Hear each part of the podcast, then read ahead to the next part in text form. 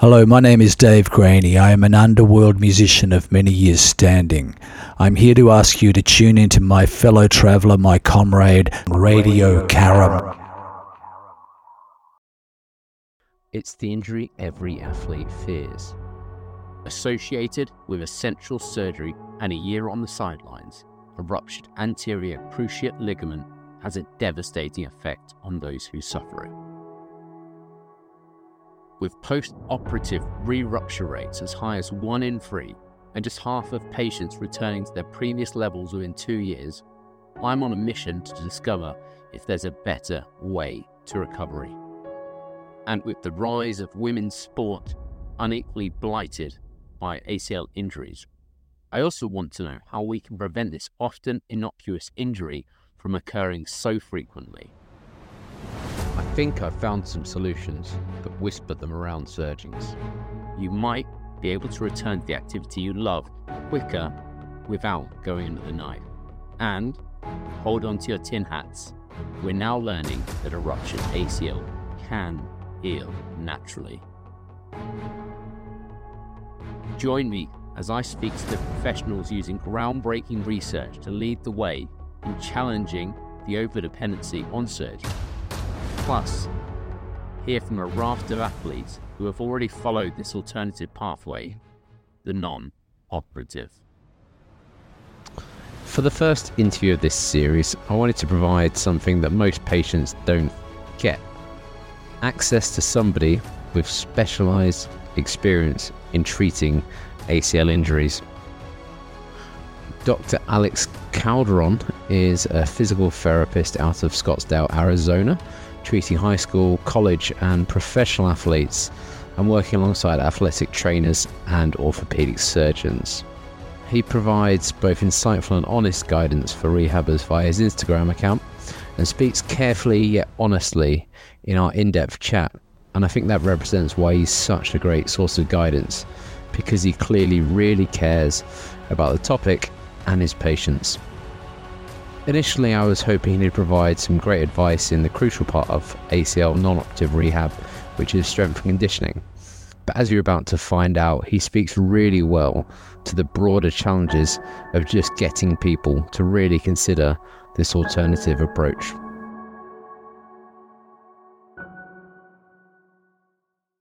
I know you're obviously, you know, a big advocate for the importance of and power for strength conditioning in your ACL recovery, and you'd work with both um, post-operative and non-operative patients, right? Yeah, um, but in the I would say in the United States, it's definitely more skewed towards the operative pathway. Mm. Um, so my experience has been a lot more with the operative operative route, um, and so you still do have the people who want to uh, do the rehab only and go non-op route, and so uh, we do see those, but far and away, it's still a lot more uh, choosing surgery. Yeah, well, I'm coming to you here from uh, Australia, where I believe we actually have the highest um, operative rate um, for ACL ruptures in the world. But I know America and the UK are, are very close behind. Are you starting to see more patients um, interested? Because I, I, get I get the sense, um, you know, from a patient's perspective, that there is a there is a sense within the physio or the the um, physical therapy sectors that there's a, a growing movement here towards non-operative. But is that reflected um, well firstly do you sense that? And secondly are you starting to see that in within the patients that more people are asking that question? Can i return to sport or my previous activity without surgery? Yeah i am seeing definitely more more people at least asking that question of um, you know is it possible? Um, in fact I even uh, asked on my Instagram stories if you know, do you think you can um, return to sport without uh, an ACL surgery? And uh, overwhelmingly, it was, it was a yes. And I was actually kind of surprised by that, because um, it seems like it's still like pretty instilled in our in our beliefs of just you know, uh, if you tear your ACL, you have to have surgery because you know you always hear that in sports of uh, an athlete tearing their ACL, and immediately they had surgery uh, either the next day or or two. And so um, it feels like that's you know been the belief, but um, yeah, definitely starting to get more people at least asking that question of, hey, do I actually have to have surgery? Um, you know, is it possible to to rehab only and not necessarily have to go through the surgery?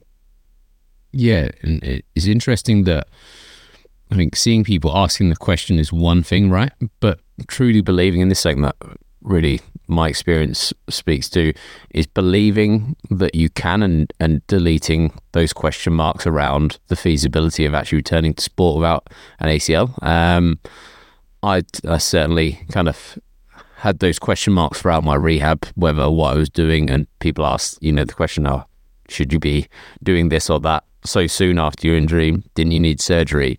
Um, um, versus, you know, asking the question and and choosing that pathway are two very different things, right? Yeah. So, uh, yeah, man, this this actually it, it dives pretty deep, mm. and uh, that's why I was kind of wanting to make sure I can kind of clarify. So, I would say a lot of um, like an athlete gets hurt, they go immediately to the surgeon, and I feel like it's almost just assumed it's gonna you're gonna have surgery. And so then, um, and a lot of times these athletes are just like, okay, yeah, I have to have surgery. Um, you know, ACL's torn. So obviously it needs to be, um, I need something else in there to, to make my knee stable. Hmm. And so this kind of goes to beliefs. Uh, you know, our beliefs are, are pretty powerful.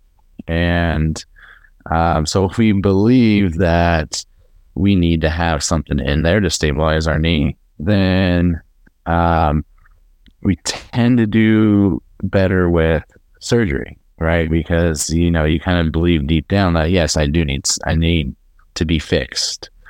Um, but then if you have someone else who is who has kind of looked into it, probably looked up, you know, at least Googled it and said, dude, I have to have a surgery after an ACL tear and they see um, probably some articles that pop up and says, "Oh, not necessarily." And now all of a sudden, they might have this more of a belief of like, "Hey, I actually don't need to have surgery, or it is possible to get back to normal without surgery." And you might have this person who um, just you know wants to avoid surgery at all costs and so then they may choose, hey, if if I'm reading up that I can actually rehab and get back to my to my normal life without surgery, that's a that's the route I want to choose. And so then they have the belief of of being kind of anti-surgery. And so then they tend to have better results. And so um, I feel like you, you know your your beliefs are definitely going to impact mm. of your outcome. And so I feel like if you take somebody who has, you know, they they watch sports and they see their favorite player who gets hurt and has an ACL reconstruction, they get hurt, they feel like they need to have surgery. And then if all of a sudden you tell them, nope, we're going to try and do this without surgery, they are going to probably have it in the back of their mind that, oh, you know, I don't, I don't know if this can work. Um, this, this may not be, um, this may not be feasible. And even if they are doing good and if they are potentially getting close to getting back to their sport, it might always be in the back of their head. Uh, well, you know, the, I don't have an ACL there, so their their my knee isn't hundred percent, and they might not have as good of an outcome. Yeah, that's the. Does that make sense at all? A- absolutely, yeah, yeah, and it's completely speaks to to my experience of. Uh, I was probably somewhere in between the two. I was at times completely convinced that I was doing the right thing by not having surgery, but then you step on a football pitch and your teammate says to you, "What are you doing here? Like you're going to be out for nine to twelve months," and then you know, sport. Everyone knows sporting environment. If there's ever a time when the doubts are going to creep into your mind, it's when you step across that line and and you have a moment to yourself um, while you're waiting for the ref to blow the whistle, or and and they can kind of subside as the adrenaline kicks in, and you and you you know have a a tackle that you get through and, and pass. But until those moments happen, um, yeah, those thoughts are going to go through, which I, I, I, think is, is part of the reason, you know, why we're having that com- this conversation right now, because um, we want to understand the feasibility and the, the appropriateness of the non-operative pathway and that um, whether it is or not an absolute viable opportunity. Um, and I know it took us a bit off, off script of what, what I said we were going to talk about today. So we'll, we'll jump back into kind of um, what we um, kind of more the, the planned conversation um, before my little detour there. But I did think it was a, a good one to to address because it's um, you know it's something that I think all listeners and something that I I get a lot of questions about now is people that they ask that question and they're like, but is it really mm-hmm. you know is it really possible? But um, so talking about kind of um, patient presentation f- for you as a as a clinician, how do, how would you, from a blank canvas perspective, um, advise someone or review whether they're appropriate for the non-operative pathway versus this person really does need surgery? Yeah, so uh, we we truly don't have a way of figuring out who is gonna be successful without surgery and who needs surgery. Um, so this kind of goes back to the beliefs part of, um, you know, do they um, do they feel like they need to have surgery? Um, and then it's almost like it's and you know maybe their surgeon has told them they need surgery, maybe their athletic trainer, uh, maybe another physical therapist, and maybe it's just kind of instilled in them that they need surgery. And so and a lot of times they will already, you know, they'll get it. And then by the time I see them in the clinic, that's already what's going on. But if I have someone who hasn't had the surgery yet, um, the only way you can figure out if you're going to be successful uh, without surgery is just to start, is just to try. And that time will tell. So, um, and you've always got surgery as your plan B, right? If you do decide that the non-operative pathway is one that you'd like to pursue. Yeah. So what I would suggest to to someone who, let's just say they haven't had they torn their ACL, haven't had surgery, are kind of weighing the options themselves of should I get surgery or should I not. Um, the best way to, like I said, is for time to tell. And so I would say try at least twelve weeks of rehab and then see how your knee responds. And if it's doing well, the swelling goes down, you're getting stronger, um, the knee is starting to feel a little bit more stable, then I would say you're good to go to keep keep going, keep trying, and see how far you can get. Um, but if you go through 12 weeks and you're still having some instability, you're still getting some swelling, still having a lot of weakness, um, then I would say maybe it's time to look into surgery. Yep. And is there any, and the, probably the better way to frame this would be, are there any patients that you'd say, um, based on their presentation, that there it's not possible for them to go down the rehab alone? Uh, uh, obviously, talking here about the kind of collateral injuries, or maybe not collateral, but the additional injuries that often happen with um, an ACL rupture. Yeah. So even what some of the research is showing is that even with uh, some of the meniscus uh, MCL tears is that um, they're a lot of them are successful as well without the uh, without surgery mm. and just going down the non-op route.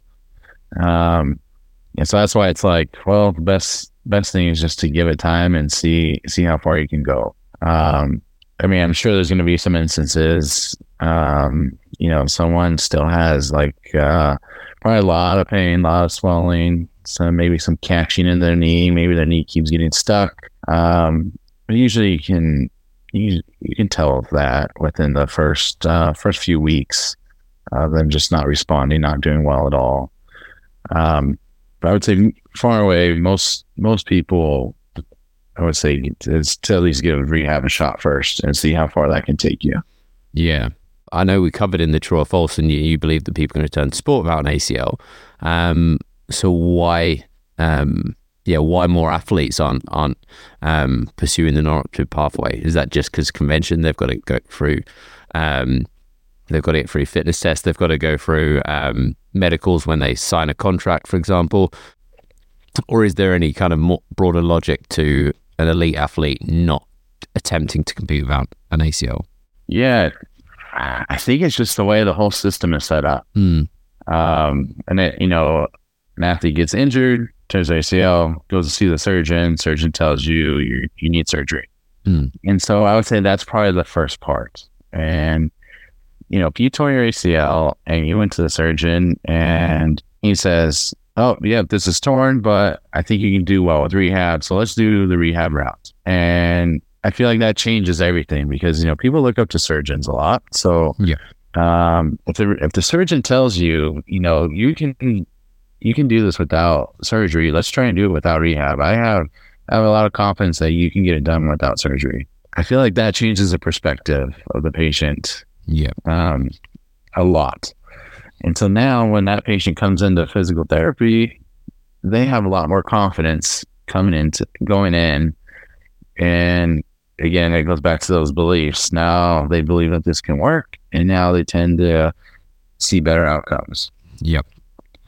But that's not usually the way it works. Usually, they go to the surgeon. The surgeon says, "Okay, we're going to have to do surgery." Yeah. Well, if you, And if you go in to the hairdressers and say, "How do I look better?" They're going to say, "I can cut your hair right," because that's what they know Yeah, works well, right? Yeah. Yeah, exactly. Um, and then the next thing is just, um, you know, we see it on TV. We, you know, like I said, uh, you can get uh, big time athlete, superstar athlete who tears their ACL and has surgery the next day. And so then it's just like, you know, you see that on TV and it's like, oh, well, you know, so and so had surgery. So I torn mine. I get, I, I'm going to have to have surgery because that's what everybody does. That's what all the athletes do and it's just kind of normalized in the culture. And I think it it could change if you see a superstar athlete tear their ACL, and maybe it's like right at the beginning of the season, uh, maybe preseason before season starts, and they say, "Nope, I'm going to do this without surgery," and they just go into rehab, and then they're back by the end of the season or for playoffs, and they're looking good and they're successful and never have surgery, I feel like that changes the discussion a lot. Yeah. There obviously has been examples of, of athletes um, returning to sport, um, but I, I don't think they've really got the enough coverage or the right coverage potentially to um, really shift that. I know in the in the Premier League, from my knowledge, only one player has returned to playing the Premier League. Um, his name was Alou Diarra, and he returned um, just a, a few months. I think he was back in closed behind closed doors training matches eight weeks after rupturing his ACL, and did return to play in the I think the League Cup and then the the Premier League. Um, I think that was from kind of August till December, January. He was back. Um, but no, uh, it, blew my mind when I kind of read back onto it. Now I've kind of covered this subject quite a lot. It's how little coverage, and there was no interviews with him or the manager. I don't know if the club at the time, West Ham, had just said like, "No, no, we're not going to speak to the media at all about this." But that was a significant shift, and should have been, you know, really something that was looked into and understood better the pros and cons of, of what he'd done. Um, and his career was kind of petering out um, at that club at the time anyway. So I think it wasn't really, oh, he's in and out of the team. No one really cared to ask what was happening there. But um, for me, they're the, they're the journeys that we need to learn more about. I actually one of my aspirations is to is to find Alou Diarra and get him on this podcast, interview him about his experience, that pathway, um, why no one was asking. I'm sure he's been asked questions about it um, in a pub or or a, on a training pitch, but no one was really. The media did not get into that one, and I, I know there's been a lot of other examples where um, elite athletes, particularly there was a rugby player that returned, um, made his debut for the Waratahs in, in Australia just um, just weeks after rupturing his ACL, um, and had a um, MRI scan 12 months later, and the, the ACL actually fully healed. Um, these stories just aren't being told, are they, or investigated? And they're, they're pretty rare, but when they are, we're not really. I, I don't know about from your experience whether you do studies in your training around these athletes, um, or whether there's really any documentation out there of what exactly has occurred. Uh, yeah. First of all, yeah, I completely agree with you. Right? It's like these type of athletes who are who are successful don't get the don't get the coverage and attention uh, that it deserves because it's it's a big deal, and um, and I feel like that is part of the cultural change, changes the, the discussion around um, if if ACL reconstruction is completely necessary. Um, but yeah, as far as like research goes, um, a lot of the research has been done more around um, what tra- what type of grafts are best, and from the physical therapy standpoint, kind of you know our treatment methods, rehab methods for returning athletes to sport uh, successfully, and that's where the re- where most of the research has been done. Uh, but just within the last few years, now they're looking at it as far as comparing um, the whole post uh, non-op versus the operative pathway, and that's where they're starting to see that um, a lot of the outcomes are looking very similar, and so um, you're starting to see this uh, kind of snowball and gain some steam here as far as uh, what they're what the future research is going to start looking at. Um, and that's and I, I the groundbreaking research, right? That um, we had the the KANON trial ten year follow up that said there was no difference between um, outcomes for for patients surgery versus non surgery, which which is pretty like ground shifting evidence, right? But there's no real major Yeah. noise around that. yeah, it's definitely yeah, it's it's a it's, that's a it's a big deal. That that study there was a big deal. And there's a couple others that I feel like that study is starting to help um, change that conversation and kind of change the direction of uh, studies and what we should be looking at instead of just what graft is working best. And so, yeah, that that study is doing is doing a lot to to change that conversation, um, at least in the medical field. Hmm. There's some others that are coming out, and I think it takes like 17 years or something before things change. Um, when research, you know, when you get like a study that says, "Hey, this is we're doing it wrong," it, I think they said it takes like close to 17 years for things to change. Yeah, that Um, but I think like. But yeah, and It shouldn't so be that way in this day and age, should it? Like we, everything's so instant. He's talking about evidence, like yeah, yeah, and I think you kind of talked about earlier, right, about incentives. hmm, not being in the right spot, right? Because yeah, I get paid more. The more you come in, every every appointment you come into, I get paid more. So then I'm incentivized to have someone come in more often. Same thing with surgery. The more surgery they do, the more they get paid. And so um, the, the incentives aren't there, and I think people just are going to do what they're incentivized to do, whether that's consciously or subconsciously. And um, yeah, so I, I feel like hopefully with like you said, things with like the podcast, social media, I think that could definitely speed things up. And should bleed through to the conversations you're having with patients, right? Like you, you said, it's very difficult to shift someone based on their kind of um, pre-established beliefs. But if we have this, these sort of evidence that we can present to to people, I mean, that's one thing that I always go back to is when I'm in that moment of kind of doubt, is thinking, no, I know that based on this evidence that I can perform and that my knee isn't just going to give way to me.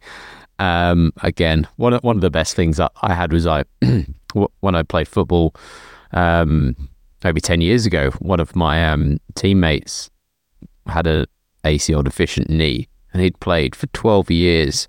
Um, I spoke to him after I, uh, when I started to go down the, the non-operative pathway, I spoke to him and he said he'd played for 12 years without an ACL in his, in, in one of his knees and he had no problems with that. He actually ended up having surgery um, because we worked together as well and we got um, private health cover as part of our um, as part of our employment package.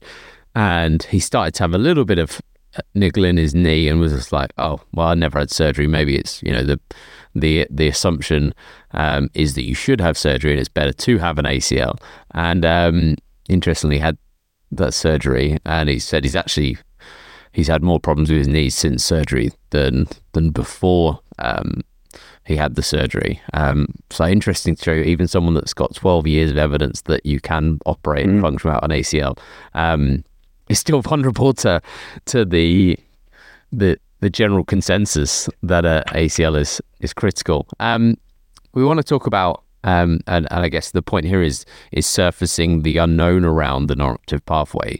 Could you talk listeners through a bit of the the difference between if you're going to go down the pathway of non-operative versus um, having surgery and the the post-operative care that you and the program you put a patient on?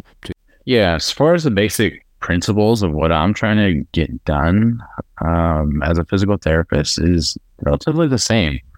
Um, still trying to restore their knee range of motion, still trying to get swelling under control, get the pain under control, uh, restore their quadricep strength, restore the hamstring strength, and then uh, restore power and agility. And um, so the basics of what I'm trying to get done is uh, is relatively the same. The only big difference is that the timelines can move up. Um, because we don't have to recover from the surgery. So there's nothing to really uh, protect. So, uh, you know, after surgery, you usually have to deal with inflammation, swelling, uh, potentially some post-operative pain. You have to allow the graft to heal. If there's a meniscus repair, you have to allow that to heal. Uh, so a lot of protocols don't allow for weight bearing for several weeks. Um, and so that kind of slows down our timeline. And uh, so as the non-op route, um, there's nothing to protect, and so we kind of just go at um, at your body's pace and what your body allows to do. Um, but we're still going through the same phases. It's just that we can go a little bit faster. Um, then, as far as the timelines go, um, in my experience, that's a little tough to say. Um, yeah, this is the the million dollar question, I guess that every annoying patient, um, like myself, when I when I when I spoke to you, was how quickly can I get back to playing sport non-operatively? Yeah, in my experience, I have not seen a consistent time frame.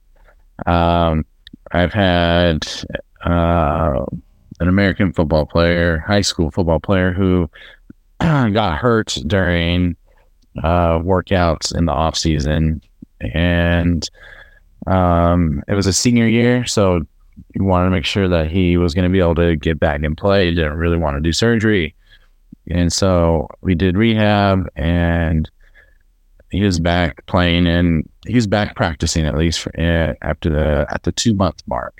Wow! And then I've had uh, I've had another kid who um, another high school um, well, soccer player who, same thing. He was trying to get back. Um, he got hurt right before the season started and tried to get back for at least for playoffs. And it took him about four months to be able to get back to running and cutting and jumping. And I've had others who have taken up to six months, seven months as well. Mm. And so that time frame, it's it's tough for me to really give uh, you know a hard black and white answer of hey, this is where I expect you to be at you know month two, month three, month four, because um, we kind of just go at what at your body's pace at what your body is allowing us to do. Yep. so if the if the you know the swelling's more significant and takes longer to subside, you probably wouldn't push them into the first stage of that real strength conditioning work right? Because if your body's reacting to that negatively then it's going to be tough for that patient to really do some good quality work guessing. And and those kind of knock-on effects right about from my understanding all about clearing those kind of gateways. So what are you ready to do next right? So you, once that swelling's gone the objective is to get that strength in the injured knee um, back up. And i guess with muscle wastage would be one of the big barriers, right, in terms of that return. Because ultimately, for non-operative rate, like you say, you don't have an ACL to protect, so it's about getting that the injured knee strong and functional again to be able to kind of um, counteract the the absence of a an ACL. So is that the the key dependency, the kind of structural integrity that you're working with from the baseline? Does that will that often define um, the outcome? Yeah, yeah, that's exactly it. So, um, you know, it's kind of interesting. Just in, in physical therapy, we're finding that um, our bodies are actually pretty good at adapting to um, to having tears, injuries, Um, so we're finding out, you know, that our that you know people can have um, you know disc bulges, they can have torn rotator cuffs, they can have torn labrums, and go through rehab and get back to functioning just fine. And then now it seems like we're starting to find that uh, people are, can have torn ACLs and get back to having a strong and stable knee. And so, as far as the physical therapy point of it, yeah, we are just trying to um, get the quad, especially the quad, because the quad starts off so weak, but definitely trying to just restore the quad, hamstrings, calf, hip, and restore everything so that uh, at least all the muscles can provide that stability to the knee. Yeah. Because I guess that, that's probably the, the question that a lot of people will ask. Well, this is a cruciate ligament. The name of it sounds very serious, right? um, how how exactly? Um, I know this this probably isn't an easy question to answer, um, but um, how does the knee if you you're doing the effective rehab and the strength work, how does the knee compensate without an ACL? Um, is it simply the fact that these muscles that you're building and strengthening are doing the work that it, it would do? You know, I I don't know that we know that answer. Yeah, and so um, yeah, that would be my hypothesis. Is just that uh, yeah, all the muscles and even like the ligaments and tendons that are running right through the knee mm. are all kind of just compensating for that that torn ACL. Because, um, like I mentioned before, we have, um, you know, someone can come in with a rotator cuff tear, mm. and we can rehab them. And essentially, what happens is that uh, that rotator cuff might be the tendon might be torn, but all the other muscles around learn how to adapt for that and they can still get back to, you know, raising their arm, lifting things up, and going back to uh, being normal with a strong shoulder, and almost like it nothing happened. And so it seems like that's what's going on with the knee is that we're probably getting it, you know, the muscles strong, and our knee is learning how to adapt and overcome for that torn ACL. Yeah, uh, ultimately you want your muscles doing the work and taking the strain versus ligaments, tendons. Um, right, so that's why we make ourselves strong, go to the gym in, in the first place. Um, so they're the ones that are the functioning, firing muscles, and it's often, from my experience anyway, um, mm-hmm. how often do you use your ACL, for, for example? From my experience, I've only heard about it twice, and when it both times when it snapped. So when, but both in the, both those instances, I had quad injuries that had occurred either from a previous recent injury that I'd, I had real t- quad tightness um, from twisting my knee um, a week earlier, and then I returned to play. Quad was still feeling quite tight, and then I ruptured my um, ligament. Um, and in the previous time, I'd also had a, a, quad injury just from running fatigue. I was training for a half marathon at the time, and then I had a football match. And I went to the football match, and that quad was definitely feeling weak and not great. And then I twisted on it, and the ACL popped. Um, so yeah, make your muscles strong. Um, don't play on injuries, particularly quad injuries, um, from my experience. Um, but yeah. get, getting into the the exercise and the, the training bit, which is obviously where you really specialize and do a f- phenomenal job of kind of sharing those practices on um on your Instagram account. What um what are what are those key exercises? I know there's a huge range and, and varying that range and, and exposing your knee to different types of exercises and and um, dynamic challenges is the key. But um, w- what are the kind of core exercises that you'd have a patient focusing on? The kind of ones that you want to make sure every single kind of um, training session? Yeah, so uh, I would say that the leg extension or the knee extension machine is the best way to isolate the quadriceps muscle. Um, Single leg? Do you, have focusing to that? Because I know a lot of people use that, that machine double legged. Does it matter too much? Yeah, that's a no, that's a big that's a that's a good uh, a big mistake. I see a lot. Um, you know, essentially when someone um, injures their ACL, you know, their quadricep is so weak, and so um, as far as that knee extension goes, the best thing to do is to do a single leg because if you're doing a double leg, you're just gonna compensate with that stronger knee. Yeah, and so then the you don't get all the work done. And so, um, just the way the machine is set up, that's going to be the best way to isolate that quadriceps. And um, essentially, uh, I mean, to get back to like the bigger picture, is that um, we uh, let's see, we do want to isolate the quad, and so that machine is the best way to do it. And then, um, the the problem that we've had is that that machine has got such a bad rap over the years of saying, "Hey, this is what this machine causes pain and it ruins our knees." And so then, especially in rehab, we have kind of avoided it for a long time. And I think that has kind of set us back as far as being able to progress someone back to um, uh, back to getting to sport and not re-tearing their ACL or re-injuring their knee. And so I would say that is going to probably be the number one exercise to do. And it's easy to see, you know, if you're doing a single leg, it's very easy to see if you have a deficit or not. Yeah. And so um, most of the time when uh, when someone comes into the clinic and they had an ACL tear or they had a surgery and they've uh, they're coming in because they're still having knee problems and maybe they rehabbed it you know somewhere else or rehabbed it a couple years ago but still have a lot of knee issues. First thing i do is have them jump on that machine and just see what weight they can push with it. And, and most of the time they haven't been using that machine and so then. To their surprise there's a big deficit a big difference in the weight that they can push you know in their in their injured leg versus the non-injured leg. And so most of the time when we can get that um, just uh, just close to equal, you'll see that a lot of the knee problems start to go away. Right. That simple. Music to the ears, I imagine, most Yeah. listeners, because this is a very complex and broad conversation we're having.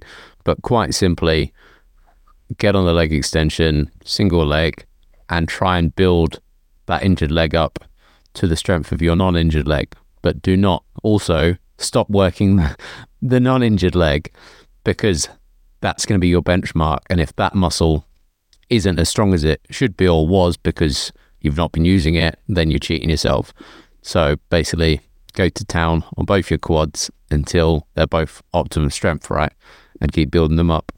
That's that would be the uh, and that was certainly the cornerstone of what I did in my rehab was to get make sure my left quad was fully firing again, but also not cheating and and let my right one off. So it's kind of gradually both should be incru- improving, but your injured leg's going to improve way quicker um, as you're Yeah. becoming that deficit, and you'll eventually get back to the point where they're they're pretty much going head to head. I sounds really sad, but um, during my rehab, I kind of I didn't have anyone else to compete with, so I just the competition in, in the gym was my left leg versus my right leg. Right, my right leg still Oh, that's stay stronger and and keep ahead and be the and be the the benchmark. Um, and I I because I'd had op- an operation on my right leg, I knew the importance of keeping that leg strong as well. So I had an incentive um, to keep and use that as an opportunity to really strengthen my right leg.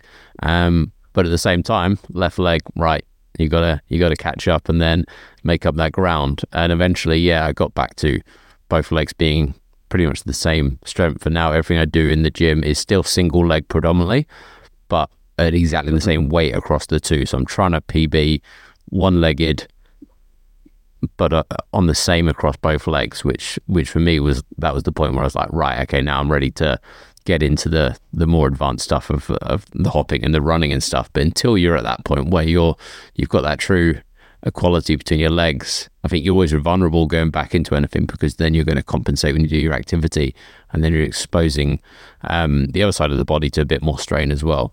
Um, sorry, Yeah. you're the you're the PT here, not not not not me. So correct me if I'm wrong in any of that. Um, but it, uh, the other exercises, uh, the single leg press was the other the main one that I focused on a lot, Mhm. and then transferring that into single leg squats. Um, hate them so much. If leg extension was quite a nice, fulfilling, simple, easy exercise to do that isolates one muscle, um, single leg press and um, single leg squats aren't that, and they are tough. Yeah, I was gonna say that's you know you, I think you, you hit the nail on the head there as far as uh, competing with your other leg and trying to um, push that that non-surgery that non-injured leg as hard as you can because you know if you're taking a couple months off, a few months off of uh, off of your training, then that non-injured leg is going to get deconditioned, and so you want that injured leg to catch up to a conditioned non-injured leg Hmm. instead of a deconditioned uh, leg. Um, so, like if you're doing that that leg extension machine and that non-injured leg, that weight should be going up too, and Yeah. so it should be getting stronger. And then it feels like, um, it feels like it's it's you're you're even having to work even harder to get it to catch up. But that's exactly what we want. Um, and then yeah, definitely I like the leg press a lot. Um, actually, same thing, same same type of concept is that um, you can change the weights, and so we really want to challenge that um, that injured leg. And if you do both legs both legs at the same time, again, you're going to compensate, and by pushing more with the non-injured leg, so uh, you want to use the um, the injured leg individually and expose that weakness. And um, and so that's the whole the whole purpose of doing that that single leg. Hmm. Um, the only the only issue I have with the with the squat, um, and e- even a single leg squat too. So if let's just say you're going to do a barbell uh, back squat, and you squat down, and a lot of times you might shift off of that that weaker leg, and a lot and then the other shift that you do is you start hinging forward at your hips and instead of bending the knees because you don't have the quad strength necessarily Yep. and so what you're actually starting to do is uh, uh, teach you you're starting to teach your body how to compensate for that weak quad and so even though you may be going low you're, you're going low because you're hinging at your hips and you're leaning your chest forward Right. instead of squatting from the uh, bending down from the knees. And so then you kind of just start training that.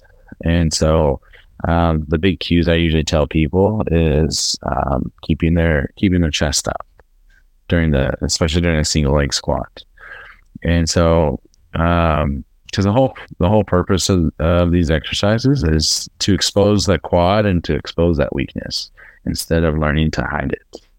And do you do that? Do you recommend doing that on a wedge as well? I don't know how many people are familiar with that, but I, I always struggled probably with the getting the same depth in my squats and also to isolate it more to the the knee and the, the quad area. Um, and I my physio made me do them on a on a wedge, and I found I could get a lot lower, and I definitely felt it a lot through the the knee. I actually found it easier to do a single legs um, squats on the the wedge, even though the the idea that was it was isolating the weakness. Um, is that one that you would recommend? Yeah, definitely. I use the use a wedge under the heel a lot, um, just because it kind of it takes your calf out of the equation. Because as you squat down, your calf actually helps control your knee, and so it helps takes takes the calf out of it. So then you have to use your quadriceps more to control your body coming down as you're as you're squatting, and so it allows you to go deeper, like you just said. But your quad does have to work more to to accomplish that. Yeah. Um, heaps of little tips. We won't go through every single exercise you can do because we'd be here a while. But um, your Instagram account is a phenomenal one for for finding out about those different exercises for the different stages of, of your rehab because that's obviously really important that you're doing the right activity at the right stage of your rehab to not um, overexpose your knee to, to injury. Um, but I wanted to fast forward a bit to you know how this plays out in how you test the readiness of um, someone returning to their previous level activity. I was going to say athlete, but I definitely want this to, to be for anyone that, you know, really the safe return to their activity. Um, what is the what is the actual return to sport testing look like for you before you're willing to sign someone off to go back to that full contact training? Yeah, so um, definitely in today's age, we're using a lot of data and metrics to to guide our decision And um, so it's never me just looking at the patient and saying, yeah, you look good. Looks like you can run. Looks like you can jump. Looks like you can do some ladder drills. Um, so if we decide to hold an athlete, uh, yeah, if we decide to hold that athlete out, it's because they haven't passed their test yet and they haven't checked those boxes, not because it's just my opinion. And so that's where we're big on trying to use data metrics for that.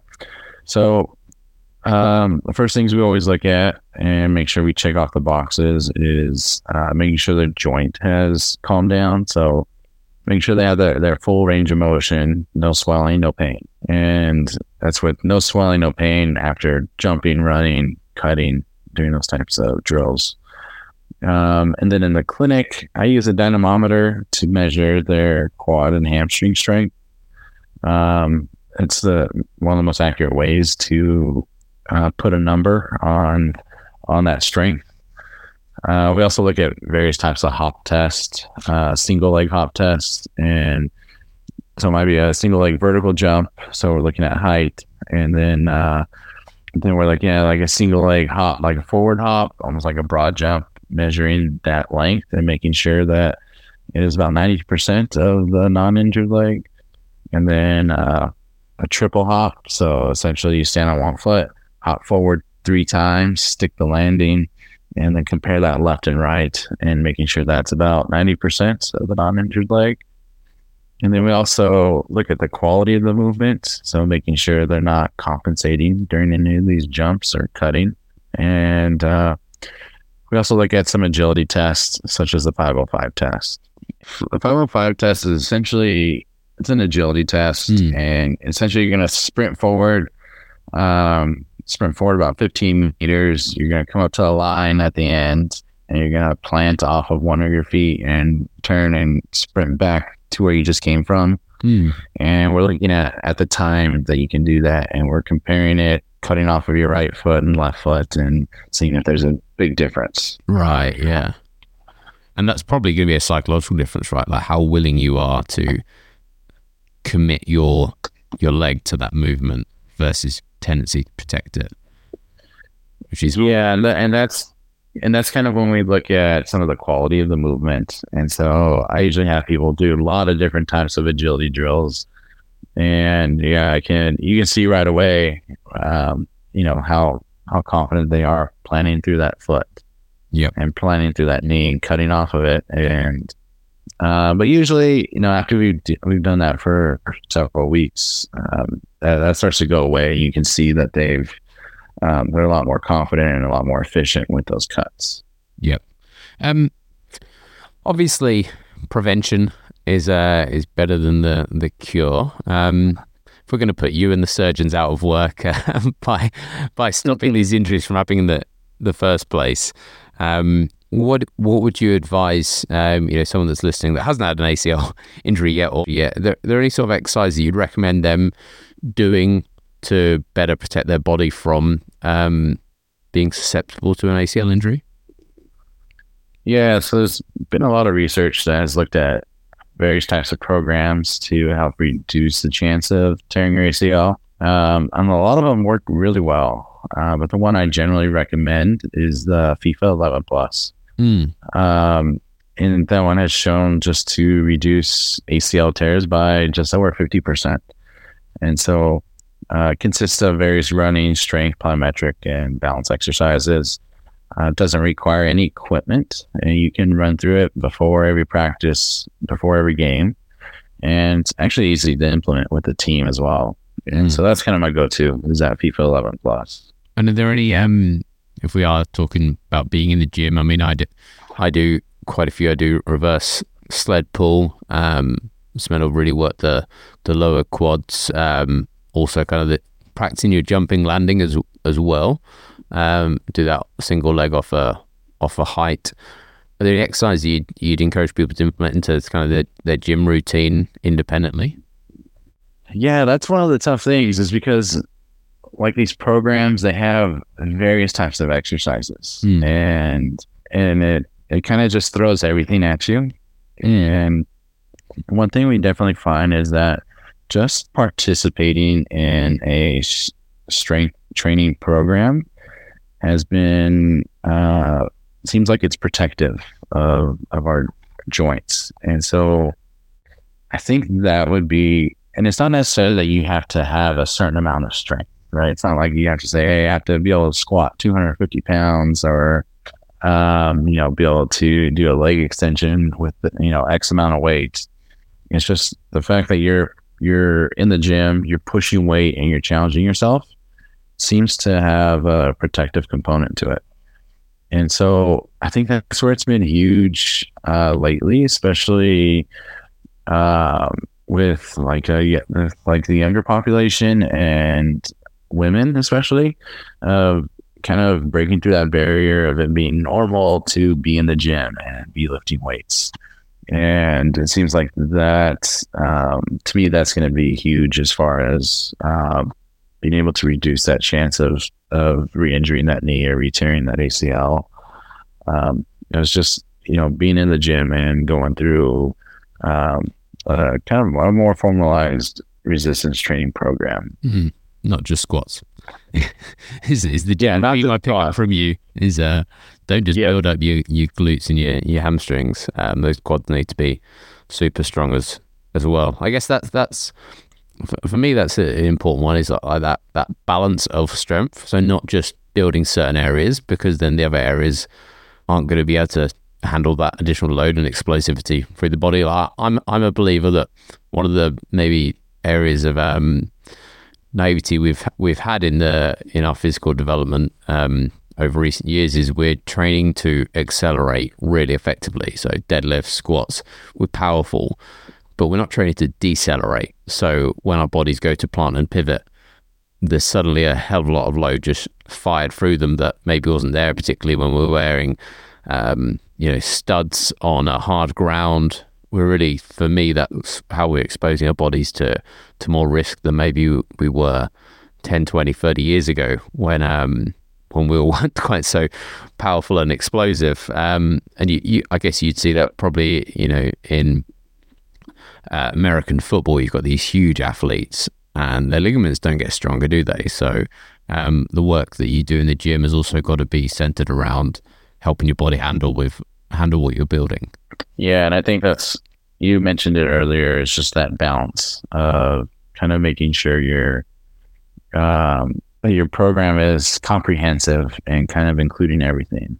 And so, yeah, you know, not just the strength training you know, strength training, but also working on eccentrics so that you can be able to put on that, be able to put on those brakes, like you were mentioning earlier. If you're someone who does a ton of strength training and is not including plyometrics, then you probably want to be including plyometrics in your program. Yep. And vice versa. If you're not, if you're doing a lot of, you know, just agility field work, but not in the gym as much, probably want to be in the gym more often. Yeah, I like that. Yeah. What's the what's the number one misconception out there about ACL injuries right now for you?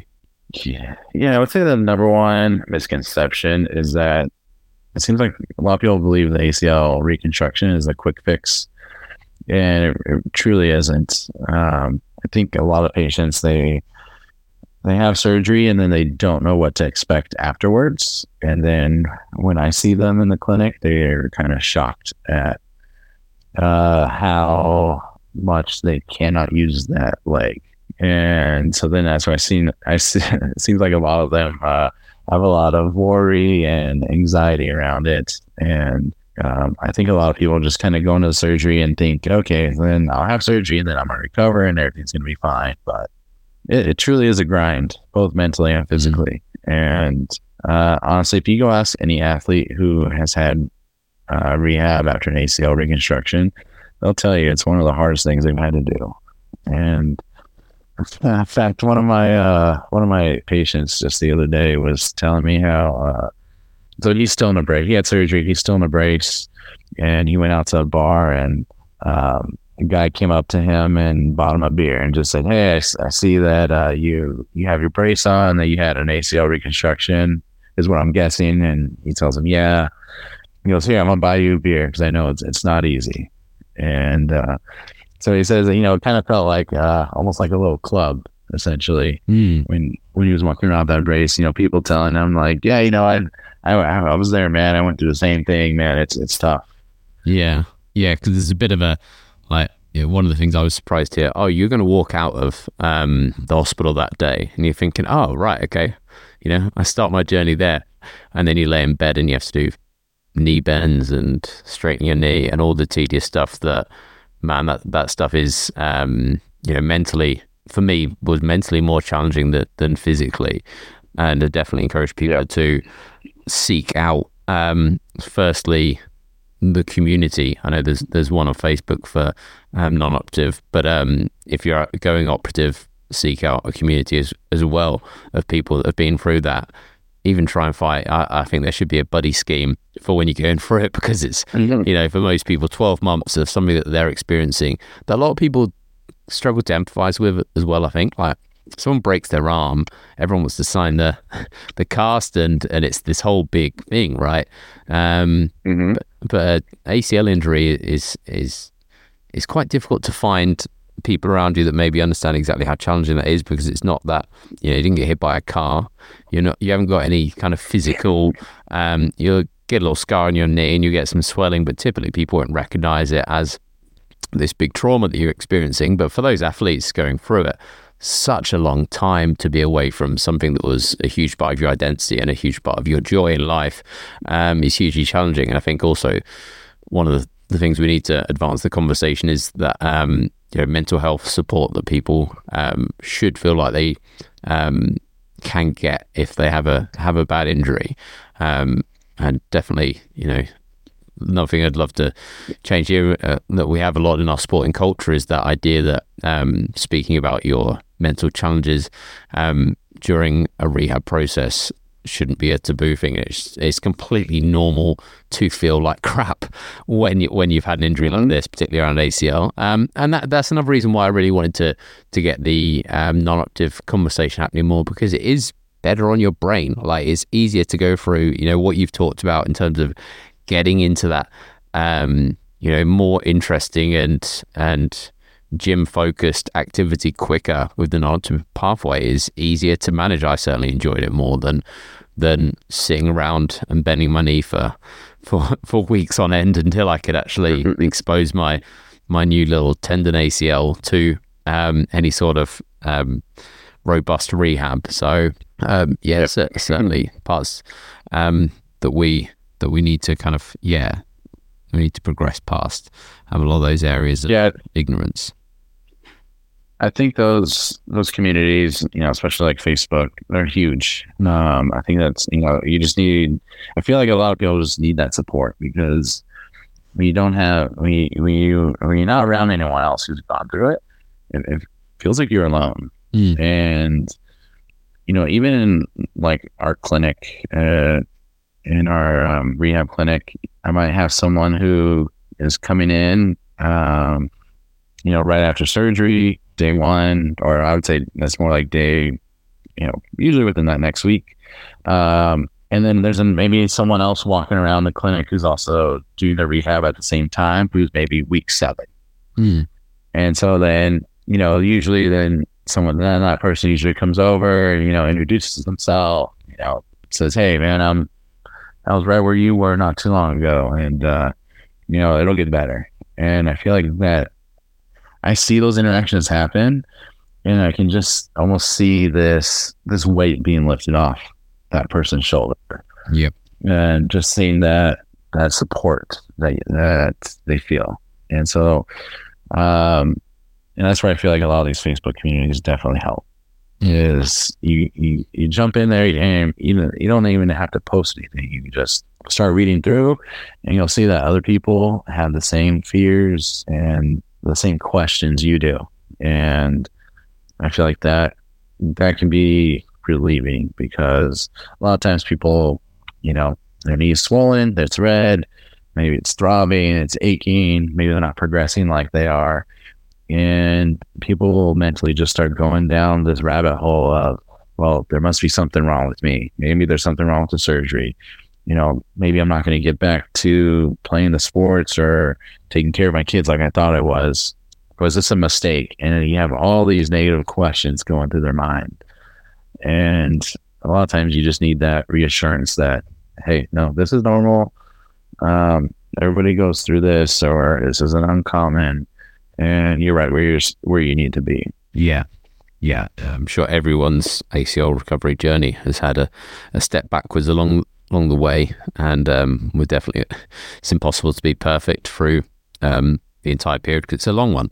Maybe a bit of a controversial one here. It's not controversial in my mind, but it's controversial in, in what's actually applied. Um, when a patient first gets their ACL surgery diagnosis, so typically they'll see a doctor who will read out their MRI report.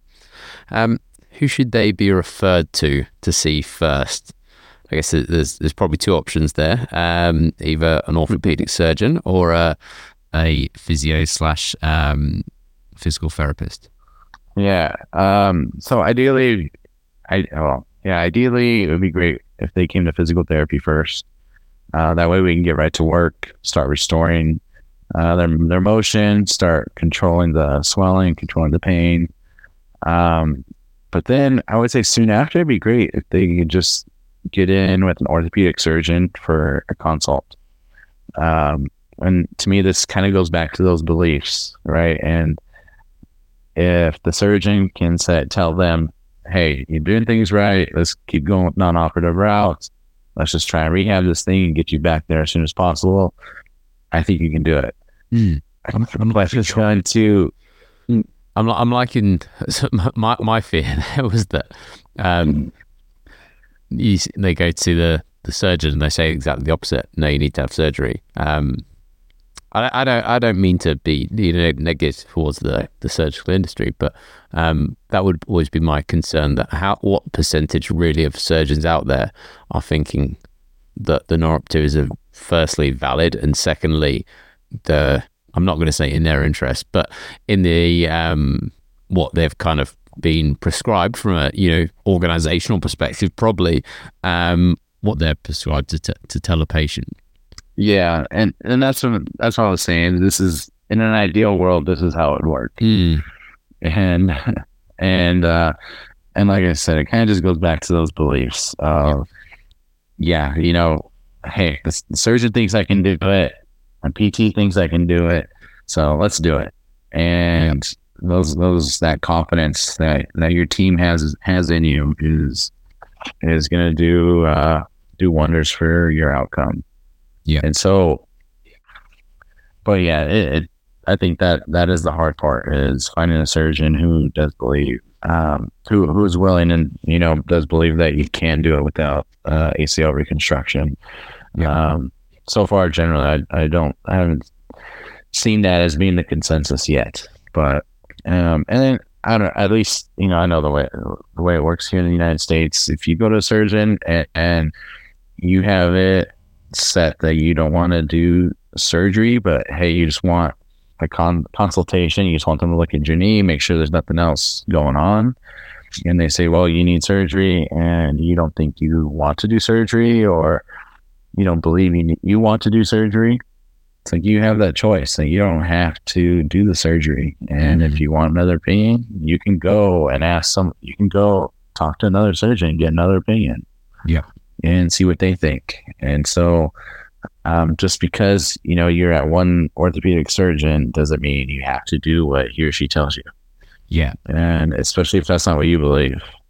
And the good thing, I guess, you can you can do your research before find someone that you know is recognized in um, having a bit more of a balanced perspective. And the the way I look at it is, there's no one out there that's suggesting non-operative for any kind of bias or need themselves like you as a as a physical therapist you're you're getting more money out of a patient who has surgery right and and takes 12 months to get back to their sport versus an annoying person like me who might return to sport in 4 months and then you have to sign me off and so uh, what I'm saying now I'm not, I'm not suggesting that people aren't being objective with suggesting surgery but there's no reason to be cynical around someone that's not suggesting surgery because they there's there's no real um, stake in it for them to to pushing a certain agenda that way. So I think people, yeah, be open to that that conversation. I think it's a really important thing that we should be having more balanced conversation and seeing both sides because there is still a little bit of um, learning for everyone to be doing around the non-operative pathway. And the people that are more educated, and more open to those ideas, are probably the more progressive and more patient-centric um, clinicians for you to see. So I, I, definitely would encourage people to to go to go see someone that can can give you both sides of the both sides of the argument. Um, a third side of the argument, Alex, is um, is around the actual healing. Have you have you been seeing much evidence of, of ACLs healing? There's been a lot of talk around um, you know the bracing protocol protocol and um, also kind of increasing blood supply to the to the area. Um, are you seeing much from from patients around that? I guess it's tough, isn't it? Because you're not having we're not having follow up MRI scans, right? Yeah. So um, I would say that's still uh, well there is more there is some research coming out about that and that's still relatively new and i would say still pretty groundbreaking still mm. pretty cool in my opinion um, that we are starting to see some evidence of that that the acl can heal you know we initially thought acl couldn't heal because it didn't have a great blood supply but now we're seeing that maybe it does have a better blood supply than we thought and we are seeing uh, evidence of those ruptures healing um, when they do follow up MRIs. Um, so it's still relatively new, and um, it'll be it's going to be kind of interesting to see, you know, what sort what the follow up stu- or what the follow up studies are showing, and kind of where this this leads us. Mm. Um, sorry. Oh no, yeah, you go ahead. I was going to say, based based on your point there, right? And the the evidence really is dispelling um, the preconceived idea that an ACL cannot heal, right? And if that's the case, that should really shift the way that ACL injuries are managed non-operatively, right? In terms of you should be able to get a follow-up MRI after a certain round of um, rehab. Yeah. Um, I don't know. I don't know that you necessarily need a follow up MRI. I think the the biggest thing would just be how functionally how stable is your knee. Are you are you are you back like if you're if you play, you know, whatever sport you play, if you're back playing it and you feel like you're back to 100% and you're good to go, I don't necessarily know that you need another MRI to tell you yes or no. Yep. Um, and I'd say the, the let's say the opposite happens, and you go get an MRI, and it shows that hey, there is some evidence that your ACL is healing, but you still feel like your knee is very unstable, and you're not, you can't play, you're still not able to play your sport. Then I don't necessarily know that I would say, well, then don't do surgery because your ACL is healed. Um, because then right now they're still looking at there's different degrees of um, that ACL healing. Yeah. And um, so I, I kind of dive, there's a little bit more to dive into the weeds there as far as the degree of healing. And so um, I would I I personally would base it more off function. Yep. Are you back to doing the activities you want to do? Yes or no? And you know, you've done the rehab. Are you back to doing the activities you want to do? Yes or no? And if that's a yes, then okay, you're good to go. If it's a no, okay, maybe we. I mean, we could do that the follow up MRI, but um, more than likely, if you've been doing rehab and you're still not good, then maybe we should just do surgery. Yeah, I think to me the the the MRI is more just telling us, hey, we didn't the ACL is doing something and we didn't expect that. And now it's just shining that light of, hey, it looks like it is starting to heal. yeah. Okay. So leave that behind the scenes to the to the researchers and the people that will make those decisions eventually. But for uh, for a patient, listen to your body, see how functional your knee is, and be guided by that. Right, which is which is exactly what what I've done and is the easiest thing to do if you're constantly second guessing, hmm, is my ACL in there somewhere healing itself? Um, well, that's probably not going to make yeah. a great mind frame um, for your recovery. Yeah, and because like let's just say, I mean, you are. let- I mean, let's just say you go back and you're playing your sport and you feel you're 100, percent and you do that MRI and it shows, hey, it still hasn't healed. Yeah. Now is that going to play? Is that going to play tricks on your mind? And now you're going to start second guessing your knee. I don't know. Uh, I can see that as being the case. Yeah. So You want to you want to go back onto the field of play, not cognitive of yeah, your injury, right? Ultimately, and the quicker you can get past that mentally, the better. Um, it's not making help Yeah. for, for me returning to sport. Still making this uh, podcast talking about it every week, but um, yeah, for for most people, healthy to just get the injury out of the way, um, return to your sport, keep doing your your rehab, and bonus if your if your ACL does heal itself because you can't you can't control that as well. It's about controlling your controllables. Um, guess the message is. Um. Well, yeah. At least right now.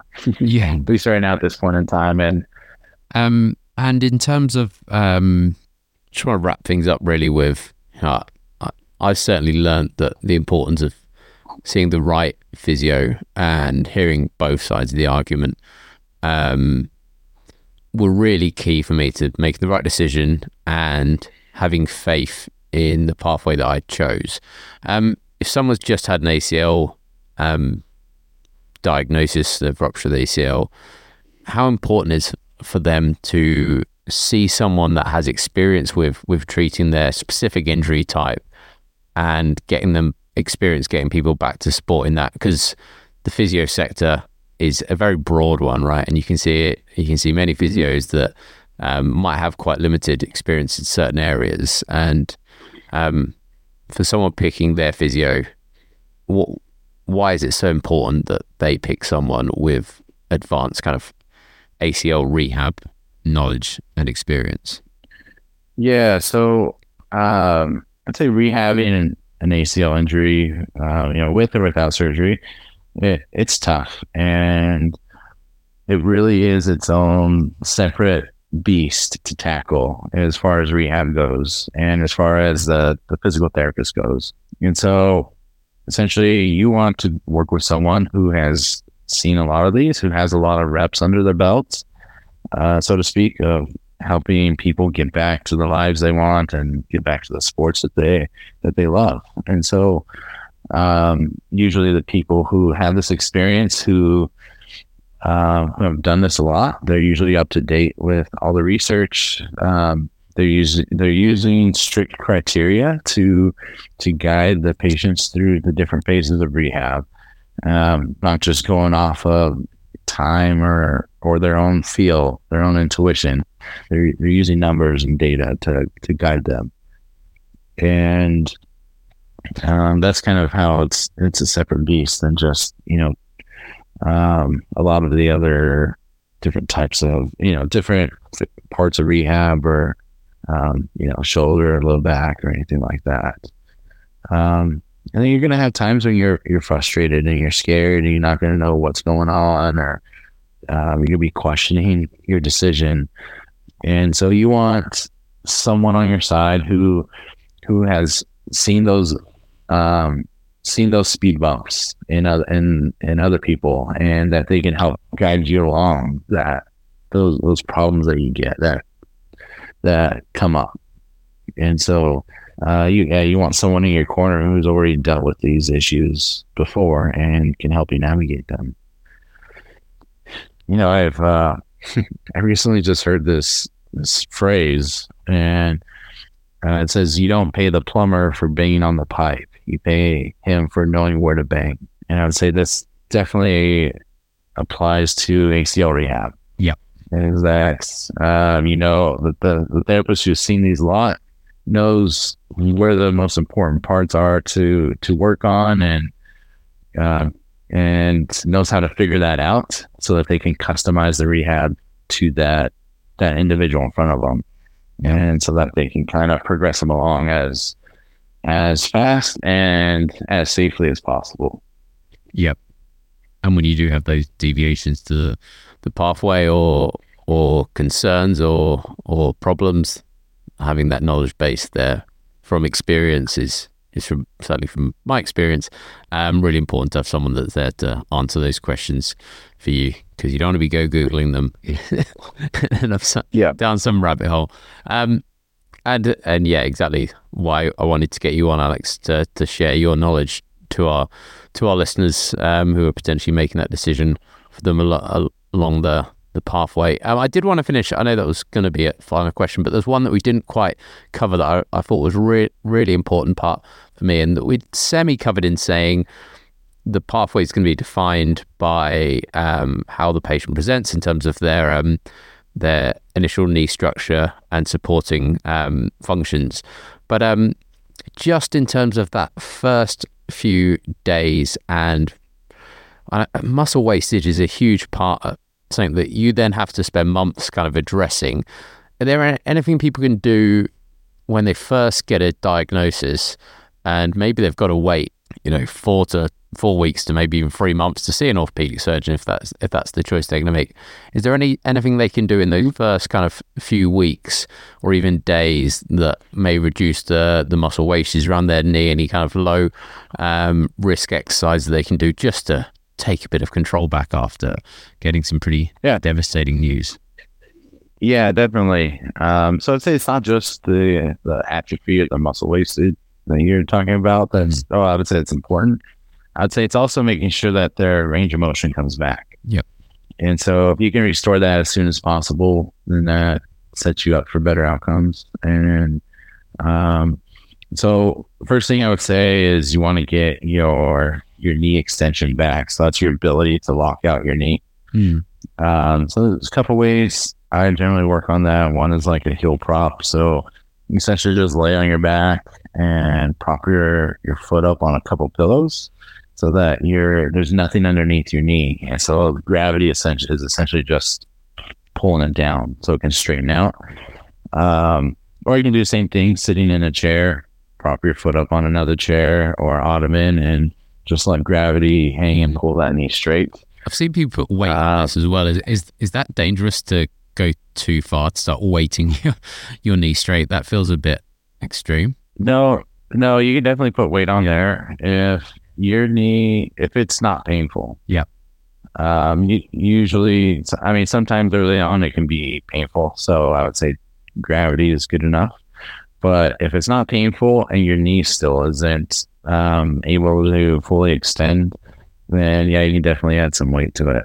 So mm-hmm. usually you can just get like a shopping bag, backpack, or purse, and uh, strap it around your thigh, and then just add some some bottles of water, cans of soup, anything, just to start slowly adding some weight.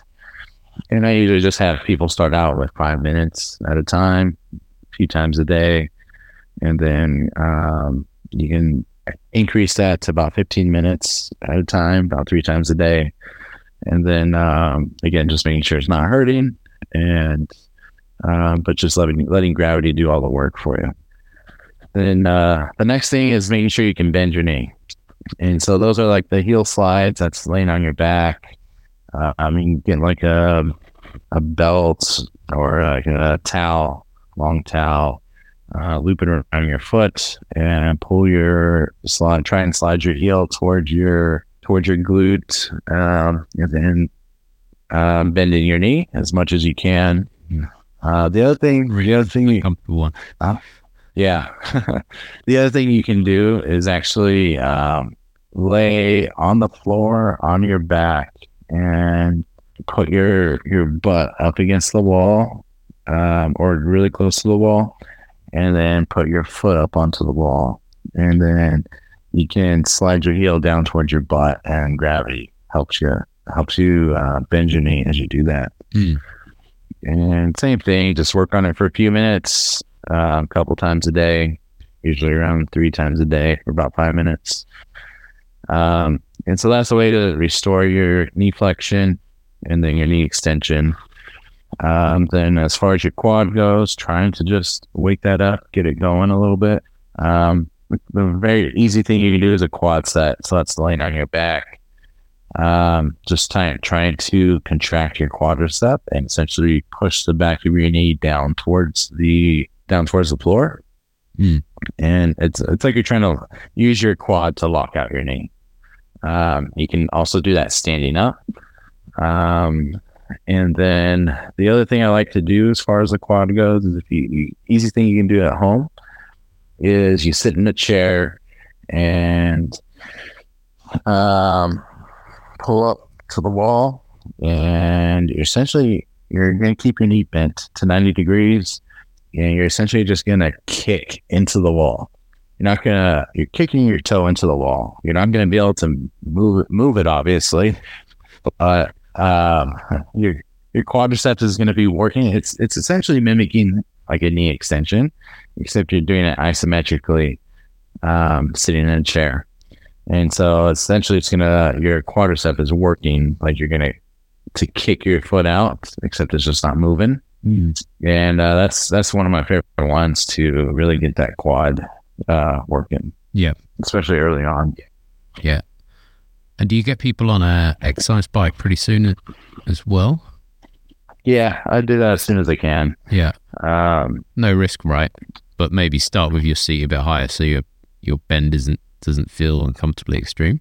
yeah, yeah, raise the seat up so it doesn't. Yeah, so you're not bending your knee quite so much. Mm. Um, and then again, if you're if it's painful and you and you re, you raise the seat up and you still can't get your foot all the way around, then I just rock it back and forth and Right. take it back, take it forward and back as much as you can. Again, not pushing through pain. And then uh, eventually you're able to get your foot all the way around for a full revolution, and then off you go from there. Um, and I think to me, the other thing is just that it starts to feel like you're doing something normal. Oh, And that your your function is coming back, and then your confidence just starts starts going up from there. Yeah, and you can get on the road, um, get biking once you feel comfortable with that. And um, yeah, that makes a huge difference to your mental health going out for a bike ride in the Yep. in the sunshine when you've been sat on the couch far too much feeling sorry for yourself, which is completely understandable and normal. But um, yeah, Uh, yep. amazing. Thank you so much for all that, Alex. Um, I, I undoubtedly the listeners are going to really benefit from from all that insight and help them make you know the right decision for them. And I think the the real great takeaway message is our listen to your body, trust your body, and um, and push your body as it's as it's capable with, and um, it's definitely possible to get back to the sport, um, whether you have surgery or not. Yeah. Um, yeah. Thanks for having me on, Tim. I'm glad that, you know, I'm glad you're doing this podcast and you're kind of raising awareness for this, um, for being able to choose the non operative route and, you know, sharing your story and um, just getting, getting word out there and drawing more attention to this. Um, I think to me, I think the important part is that if you tear your ACL and you don't want to do surgery, it's not weird if you don't want to do surgery. Um, because I feel like, like we were talking about earlier, you know, United States, Australia, UK, those rates are real high of getting surgery. So it feels like that's just the normal thing. And most people, a lot of people don't want to do surgery, right? It's not fun. It's not a good, it's not a good thing to have to go through. There are risks to it. And so if you, if you don't want to do it, it's no longer weird. It's not. It's no longer an. Um, you know, you're no longer going against the grain, and it's okay to to choose to not do that. Yep. Well, I guess you are going against the grain still, but um, just like cool you're, you're not against the grain, alone, though. right? Yeah, exactly. Yeah. And surgery should be a Yeah, last right. case option, right, rather than a first instant decision option. Yeah. Yep. Uh, I mean, I, I think it's going to take years before we can get to that point, but maybe with social media, it speeds that up. But um, yeah, I feel like just as you as the individual person, you don't want to do it, you don't have to, and it's it's not the weird choice um, to to choose the non-operative route. Yep. Yeah, you have a choice and make the right one for you, not what um, might be perceived that you have to have to choose because it's definitely not only one option out there. Cool. Well, thank you very much for your time, Alex. I know it's getting late there in Arizona, so um, hope it's cooling up for you there, and you have a you have a nice evening. Yeah. All right. Thanks, Tim. You have a good one too. Cheers. Take care.